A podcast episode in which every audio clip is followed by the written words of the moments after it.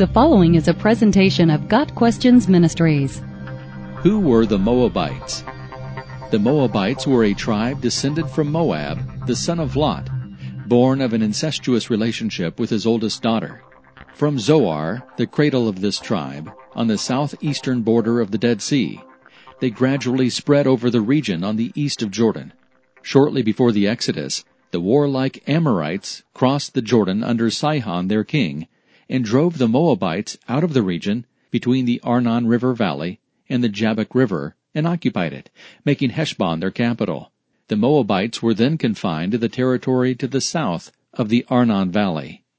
During the Exodus, the Israelites did not pass through Moab, but through the wilderness to the east, eventually reaching the country to the north of Arnon.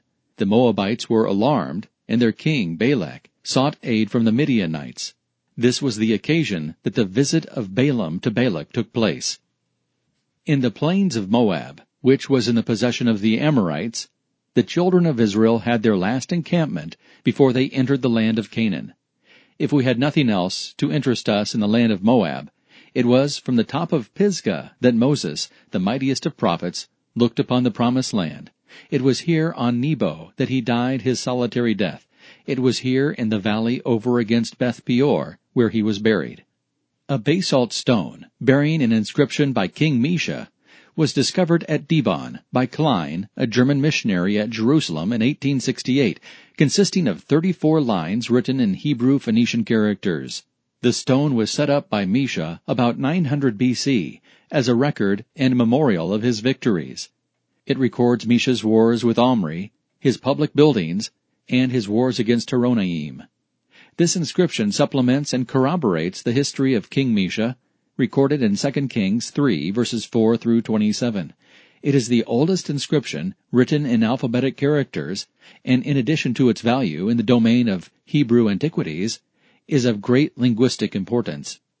Perhaps the most significant Bible character to come from Moab was Ruth, who was of the women of Moab, but was genetically linked to Israel through Lot, the nephew of Abraham.